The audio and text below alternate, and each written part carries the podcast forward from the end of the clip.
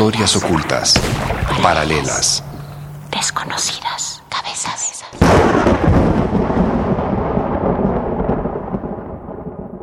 Capítulo: Cabecillas, cabezones.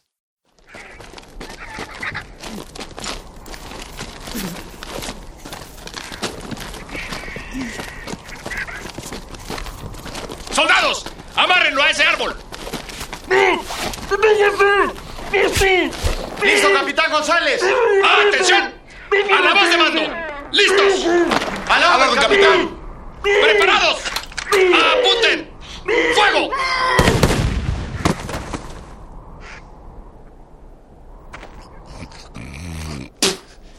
Así lo queríamos ver. Muerto el rebelde suriano, la última cabecilla de los insurgentes.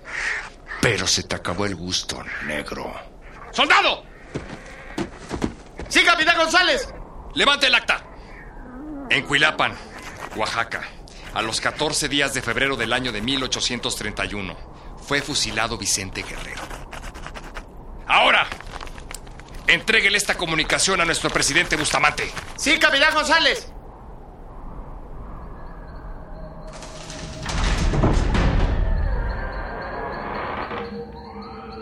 Ay, Vicente, mi hijo, mira cómo estás. ¿Padre? Te ves bien feo aquí en tu tumba. Aunque sea, sacúdete las insignias.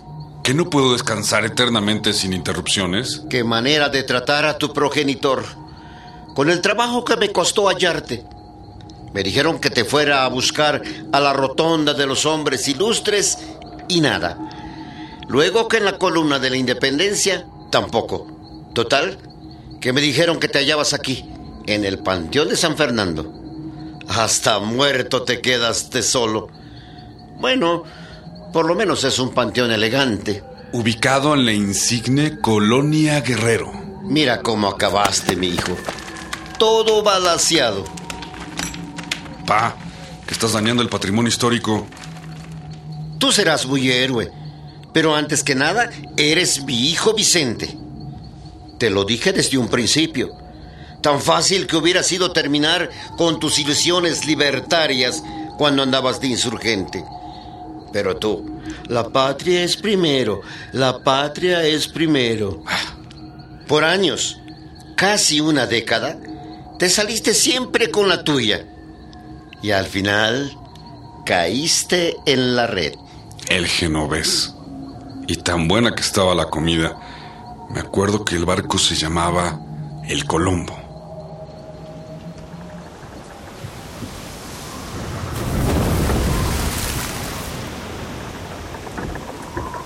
Caro Vincenzo, qué bueno que accedió a este invito. Don Francesco Picaluga, es un gusto que me haya invitado a este barco tan hermoso. El Colombo, en honor a mi paisano Cristoforo Colombo. Mm, oye, Genovés, ¿hace ya cuánto que se descubrió esta América? ¿Mm? Mm, allora, se siamo nel milleottocentoventinove, sono trecentoventinove. E mire, aquí seguimos discutiendo se siamo la Nueva España, che se siamo solo nuovo, che se siamo otra cosa. Me vi faccia il piacere.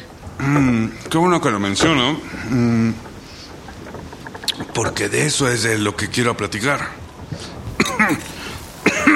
Vincenzo, beva l'acqua che le va di traverso, se le va a atorar el bocado.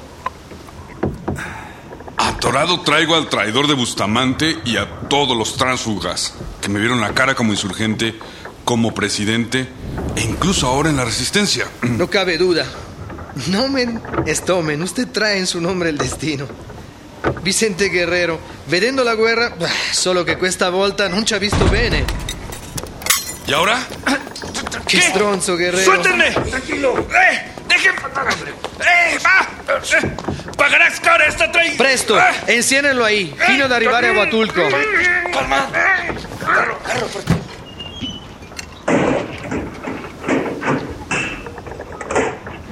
¡Anclar la nave! ¡Saquen a mi amigo Vincenzo Guerrero! ¡Genovés! ¡Llegas tarde! Capitán Miguel González, cuánto piacere, vi porto un piccolo presente. Hasta que logramos atraparlo. Usted disculpará, pero lo tengo que llevar al Consejo de Guerra. ¡Ya lo corté! Aquí tiene. cincuantamila pesos in argento, oro puro, tutto mio.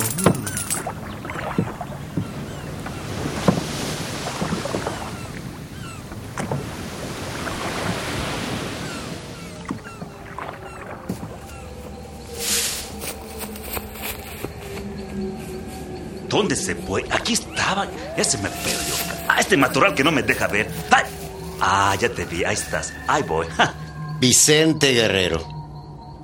Ay, hijo mío. Te acabaron mareando en un barquito. Toda mi vida fue agitada, pero no me arrepiento. Discúlpame, hijo, pero yo nada más repito lo que se dice de ti. Fuiste sedicioso e ignorante, negro. Pues dirán lo que quieran, pero llegué a la presidencia. Pues sí, te duró poco el gusto.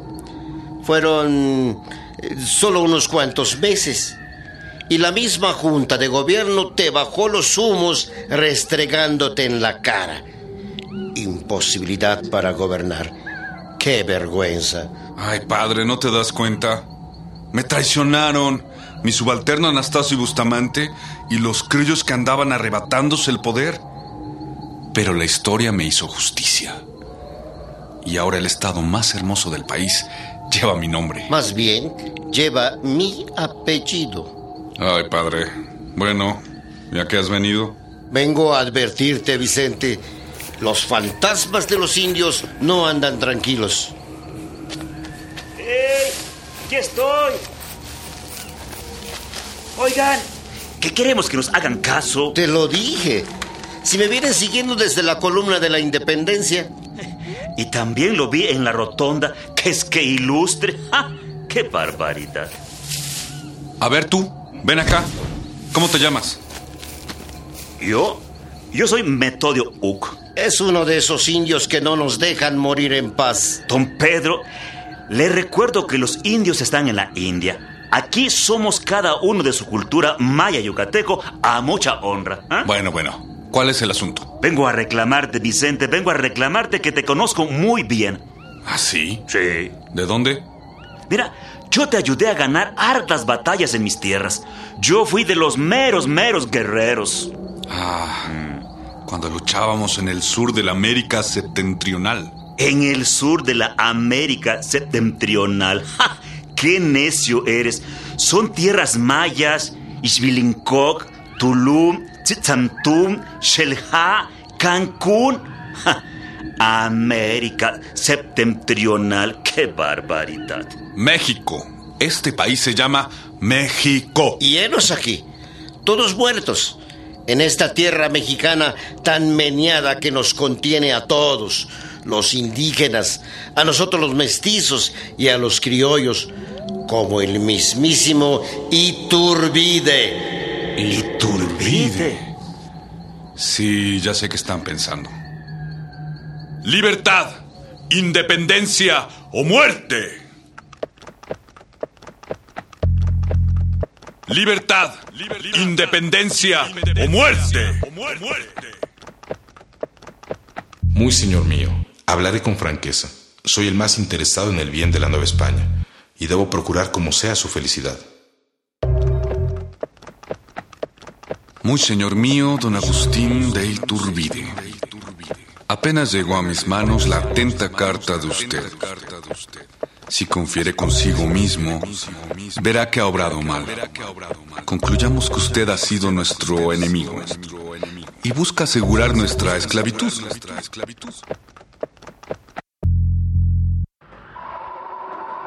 Cesando las hostilidades y sujetándose al gobierno, yo dejaré, yo dejaré a usted el mando a su tropa. Nada me sería más degradante como el confesarme delincuente y admitir el perdón que ofrece el mal gobierno. Te repito, te repito, te repito, te repito. Lo que no conduzca a la total independencia de la Nueva España lo disputaremos en el campo de batalla. Las pequeñas ventajas que usted ha logrado no inquietan mi espíritu. Tengo tropa sobrada de la cual disponer.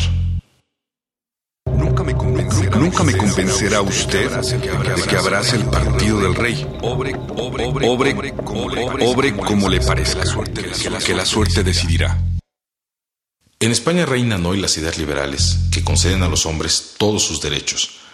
Por ello liberamos a los principales caudillos que se hallaban presos. Ya que no puede ser nuestro soberano el señor don Fernando séptimo, tal vez venga a México su augusto hermano. Sepa usted distinguir. No se confunda y esto le labrará la corona más grande. Mantenga los verdaderos intereses de la nación y tendrá el gusto de verme militar bajo sus órdenes. Nos resta únicamente llegar a un acuerdo. Cuando hablemos, se convencerá de mis verdaderos sentimientos. Me lisonjeo de darle a usted, en breve, un abrazo. Si alguna feliz mudanza me diera el gusto que deseo, nadie me competirá la preferencia de ser su más fiel amigo. Si usted acepta, se afianzará nuestras relaciones, pero si no se separa de España no volverá a recibir respuesta, ni verá más mi letra. No debe dudar que ninguno en la Nueva España es más interesado en la felicidad de ella, ni la desea con más ardor que su muy afecto amigo Agustín de Iturbide. ¡Libertad! Libertad, independencia, independencia o, muerte. o muerte.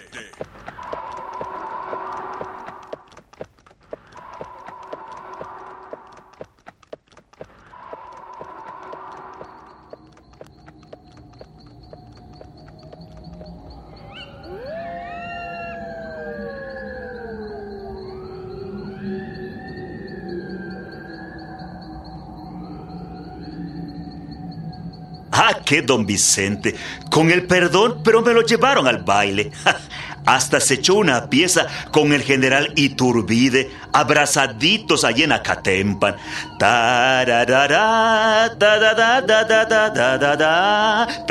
¡Metodio! ¿Qué es eso? Oh. Más respeto. Además, te voy a decir que Iturbide y yo nunca nos abrazamos, ni en Acatempan, ni en ninguna otra parte. Está bueno, Vicente, está bueno, no te enojes.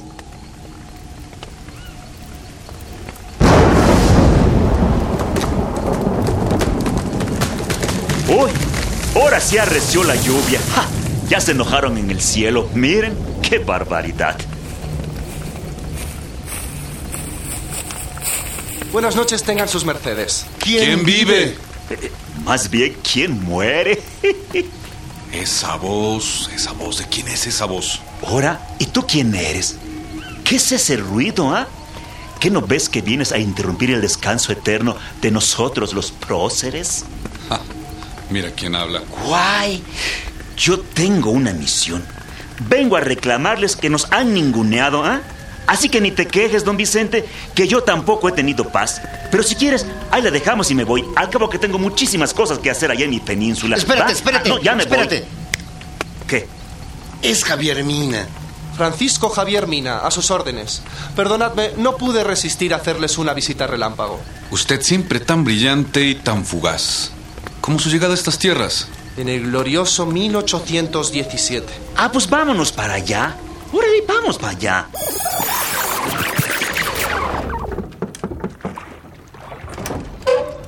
Eh, ¿se, ¿Se puede? Por supuesto, Fray Servando. Pase usted. Tome asiento.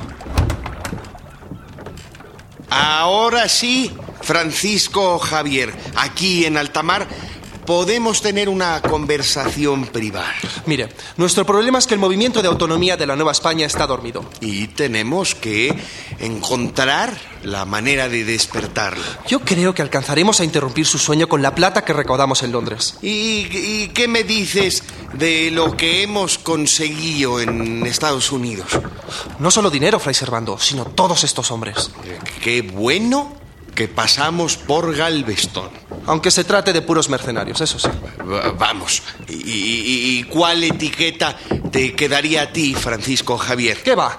Yo no hago esto solo por dinero. Fernando séptimo se ha convertido en el carcelero de España. Sí, lo sabré yo. Pero mira, a fin de cuentas, Para luchar contra el absolutismo de Fernando, lo mismo da hacerlo en España que en América. ¿Cómo perdería su lustre esa corona si le arrebatásemos su joya más preciada, que es la Nueva España? Arrebatando, arrebatando. Para eso sí que eras bueno, ¿ah? ¿eh? Ganabas tantas batallas que te hiciste de una reputación de invencible. ¡Ja! ¿Ya supiste quién encabeza a los insurgentes? ¿Qué más da? A estas alturas, ¿quién puede contra el ejército español? Pero dicen que es el navarro. Jo, ¿ya llegó hasta aquí? ¡Alistaos! ¡Alistaos! ¡Que ha llegado Mina! ¡Es Mina! ¡Oye, Mina! ¡Ha llegado Mina! ¿Qué razón tenías? ¡Es Mina! Pues yo no lo voy a esperar. Yo me largo. Pues yo también. Llegó el momento en que ni siquiera tenías que pelear para ganar. Podías llenarte los bolsillos con una mano en la cintura, ¿eh? Déjame aclararte una cosa. Siempre he sido muy respetuoso de la propiedad ajena. Además, cuando los norteamericanos me ofrecieron dinero para que tomara San Carlos de Panzacola, me negué terminantemente. Oh, sí, claro, sí. Oh, porque yo no venía a combatir contra España, ¿eh? Mm. Sino contra la tiranía. A ver, a ver, señor Mina. Entonces, ¿tomó o no tomó el dinero? Dígamelo. A ver. ¡Metodio! ¿Eh? ¿No habrá otros próceres a los cuales atormentar? Oh. ¿Sabes con quién estás hablando? Claro. Para mil ochocientos veinte, los insurgentes comandábamos un ejército que era respetable por su número, por su fuerza y por su experiencia. No dominamos unos cerritos y barrancas. Tomamos el control de todo el territorio sureste. A ver. Toda la costa de Acapulco. Eso sí. Gran parte de las provincias de Valladolid y Nueva Galicia hasta Colima. Pero, hijo mío, ¿a qué costo? Bueno, ¿es que tú nunca me has querido comprender? Bueno, es que tú nunca fuiste un soldado formal. Fuiste un vil guerrillero, cobarde, incapaz de mirar al enemigo a los ojos. Don Pedro, con todo el respeto, nada de cobardía. La guerrilla fue lo que acabó con Napoleón. Y eso que él tenía el mejor ejército del mundo. Lo que hacemos es atacar por sorpresa.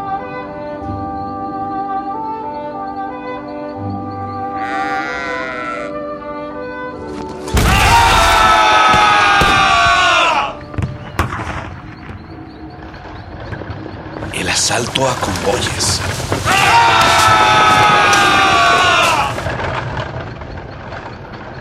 Para después fundirnos con el paisaje.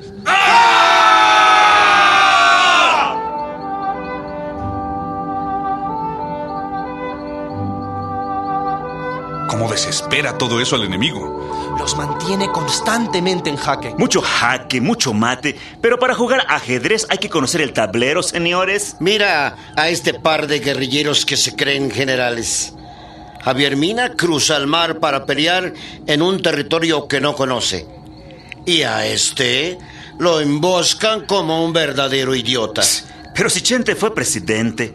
Metodio, no ¿Mm? le hagas caso. Lleva dos siglos regañándome. Y el españolito hablaba bonito. ¡Qué barbaridad! ¡Qué bonito hablaba el españolito! ¿No se acuerdan de la proclama esa que decía: un esfuerzo ahora os realzará hasta elevaros a la dignidad de hombres que por lo tanto... No, no, no, no, esa no, la otra. Tal parecía que querían seguir como esclavos del rey Fernando, sin darse cuenta que sirviendo al tirano se degradaban a ser verdugos esa ocultos. Esa no, que esa última... no, la otra, la que decía... ¡Qué dolorosas! ¡Qué dolorosas acciones habéis recibido de los malos españoles que han venido hasta aquí a subyugarlos y enriquecerse a vuestra costa! El suelo precioso que poseéis no debe ser el patrimonio del despotismo y la rapacidad.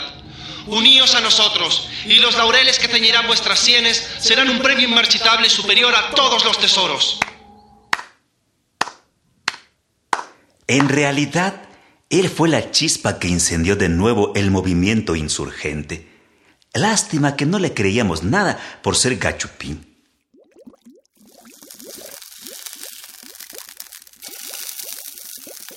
Hermana Eulalia, hermana Eulalia, que se quema la leche. Ay, hermana, no sé qué más ponerle a esta crema y ya va a llegar el emperador. A ver, ¿qué más tenemos en la alacena? Aquí hay unas nueces. Vamos a molerlas y se las ponemos a la leche. Hermana Remedios, pero si con eso se va a cortar. No, Sor Eulalia, si se las vamos a poner ya peladitas. Que le ayuden a nuestras hermanas castellanas para que quede la salsa blanca como el Espíritu Santo.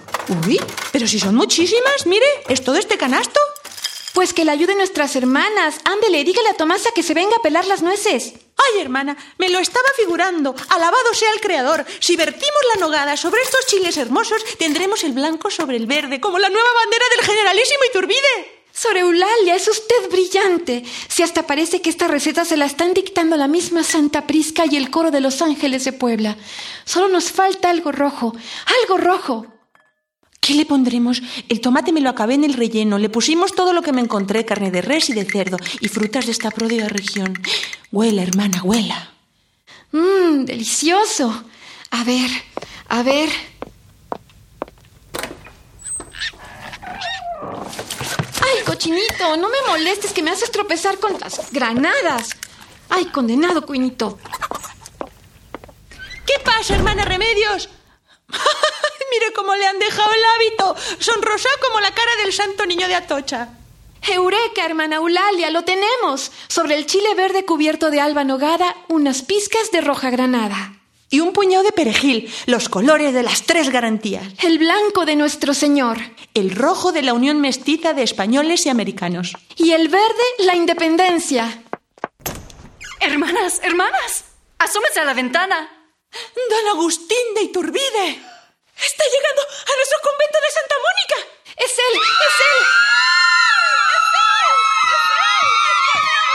¡Es él! ¡Es él! ¡Es él! Está subiendo las escaleras. ¿Viene para acá?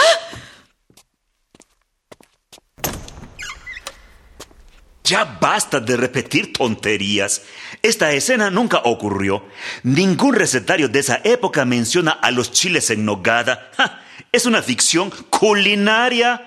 Ay, perdón. Bueno, hermana Remedios, sigamos preparando nuestro mole y nuestro rompope.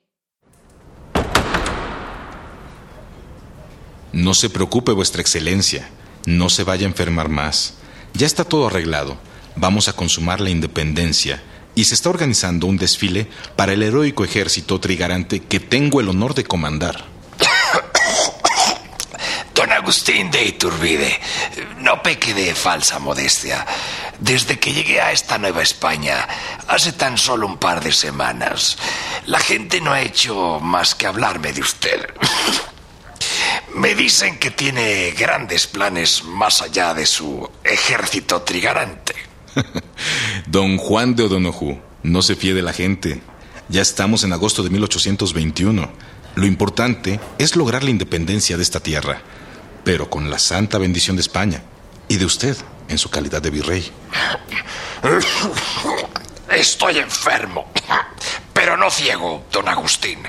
Fui designado jefe político superior de la Nueva España, no virrey. Sé que los tiempos han cambiado. Por eso acepté verlo aquí en Córdoba. Y yo se lo agradezco. Es menester desatar el nudo sin romperlo. La Nueva España puede ser independiente y tener como primer testigo, como aval y como nación hermana a España. mm, Ya veo que todo lo tiene previsto, don Agustín. No es mala idea. Una independencia pacífica, sin lágrimas ni sangre. Un nuevo imperio que acepte la majestad del rey Fernando séptimo. Que la propia España nos ayude a encontrar a un emperador que así lo entienda. Sin lágrimas ni sangre, ¡qué cinismo! Me retuerzo en la tumba. Muchos de los habitantes de la América septentrional no merecían que alguien de honor los defendiera. Pero es que no entiendo, no me da en la cabeza para comprender cómo dejaron que un tipo como Iturbide los manipulara. ¡Cuál titiritero! ¡Qué barbaridad! Las guerras no se ganan con balas, sino con palabras. Ay, mi hijo, ahí vas otra vez. Tuvimos que usar nuestras palabras para convencer a Iturbide de que se sumara a la causa junto con su tropa. Que el cambio fuera masivo, veloz. Tuvimos que ponernos a los pies de un realista para que él se convirtiera en nuestro libertador. Todo por la independencia. Pero a la vez, nos aseguramos de que Iturbide no mandara solo, que el Congreso estuviera al pendiente de cada uno de sus movimientos. Y dale con su Congreso, su Congreso y su Congreso. Ustedes, los criollos, se volvieron tan leguleyos porque no querían otro Santo Domingo. ¿Pasó algo en Oaxaca? Ah, no, en Hispaniola, en Haití, donde se logró la independencia matando a los blancos porque eran unos... ¡Válgame Dios! Perdón, Me deje llevar. Usted, los güeros, discúlpenme, me deja llevar, perdón. ¿A quién le estás llamando güero? Insurgentes, realistas, criollos, peninsulares. Para mí, todos son iguales.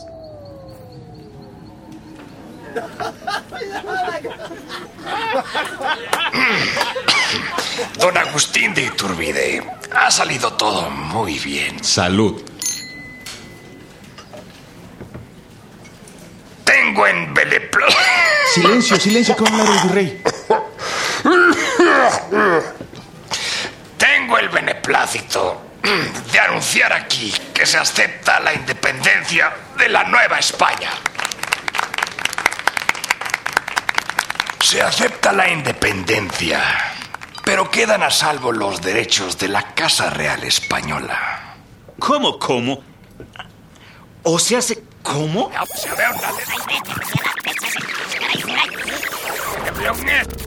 Tengo el beneplácito de anunciar aquí que se acepta la independencia de la Nueva España. Se acepta la independencia, pero quedan a salvo los derechos de la Casa Real Española. O sea, ¿se cómo? ¿Independencia o Casa Real Española? Ahora sí que no entendí nada. No seas aguafiestas. ¡Viva la independencia! ¡Viva la independencia! ¿Así se acaba? Está bueno.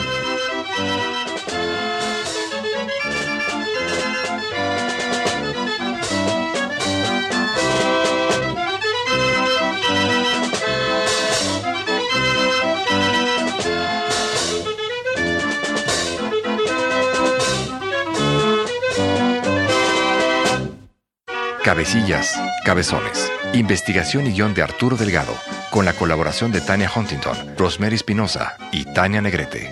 En las voces: Vicente Guerrero, Ricardo García, Metodio Uc, Joaquín Chablé, Pedro Guerrero, Renán Soaste, Agustín de Iturbide, Víctor Ibáñez, Francisco Javier Mina, Eugenio Echeverría, el Capitán González y el Virrey Odonojú, Mauricio Svanström, Fray Servando Teresa de Mier, Hernán Bravo Varela, la hermana Eulalia, Adriana Moles, la hermana Remedios, Rosemary Espinosa, Francesco Picaluga, Fulvio Filipponi. Diseño sonoro y mezcla, Miguel Hernández. Ingeniero de grabación, Adolfo Cortés. Operador de estudio en Radio Educación, Fructuoso López Gutiérrez. Edición, Félix Cobos y Adolfo Cortés. Efectos físicos, Vicente Morales. Asistente de producción, Leonel Hernández. Asistencia de dirección, Rosemary Espinosa y Jessica Espinosa. Dirección y producción de Tania Negrete. Cabezas es una idea original de Tania Negrete, Rosemary Espinosa, Tania Huntington y Arturo Delgado.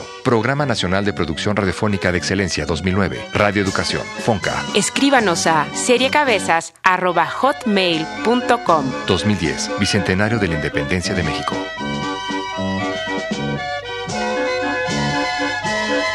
Thank you.